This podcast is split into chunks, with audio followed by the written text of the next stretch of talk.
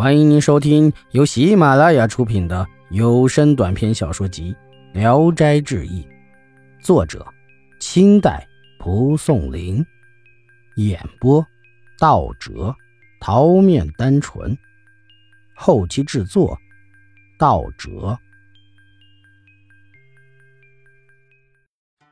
鬼吏，济南历城县的两个衙役。奉县令韩承轩之命去别的郡办事年底才返回。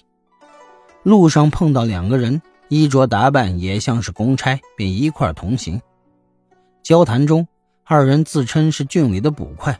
衙役说：“济南城的捕快，我们认识十之八九，你们两位却从没见过。”二人说。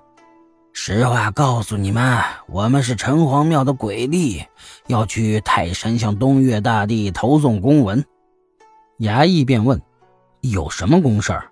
回答说：“济南将有大劫，报送的公文就是阴死人的姓名和数目。”衙役惊骇地询问死人的数目，鬼吏说：“我们也不太清楚，大约将近一百万人。”衙役又问时间，回答是大年初一。二衙役惊得面面相觑，计算着赶到济南时正是除夕，回去恐怕遭难；拖延返回又怕县令责罚。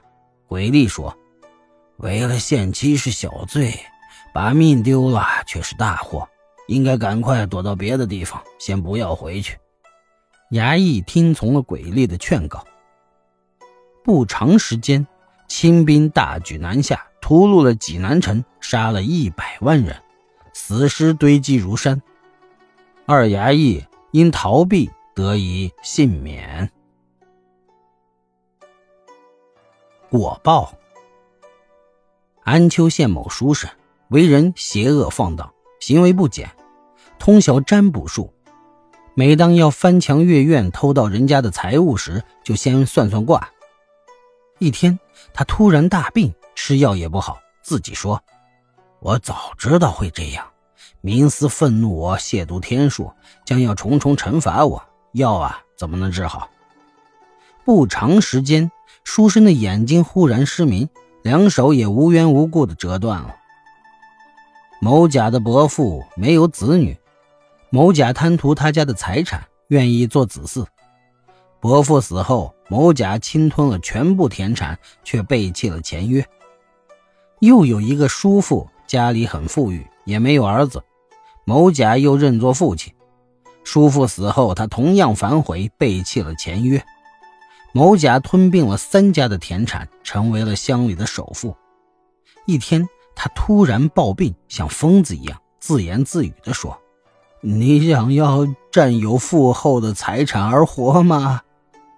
然后就用利刀往自己的身上猛割，一片片的切下肉来扔到地上，又说：“你绝了人家的后代，自己还想有后吗？”接着就剖开肚子，肠子也流了出来，人就一命呜呼了。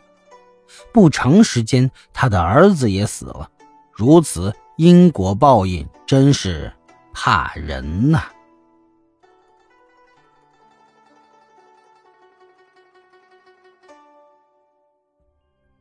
本集演播到此结束，谢谢大家的收听。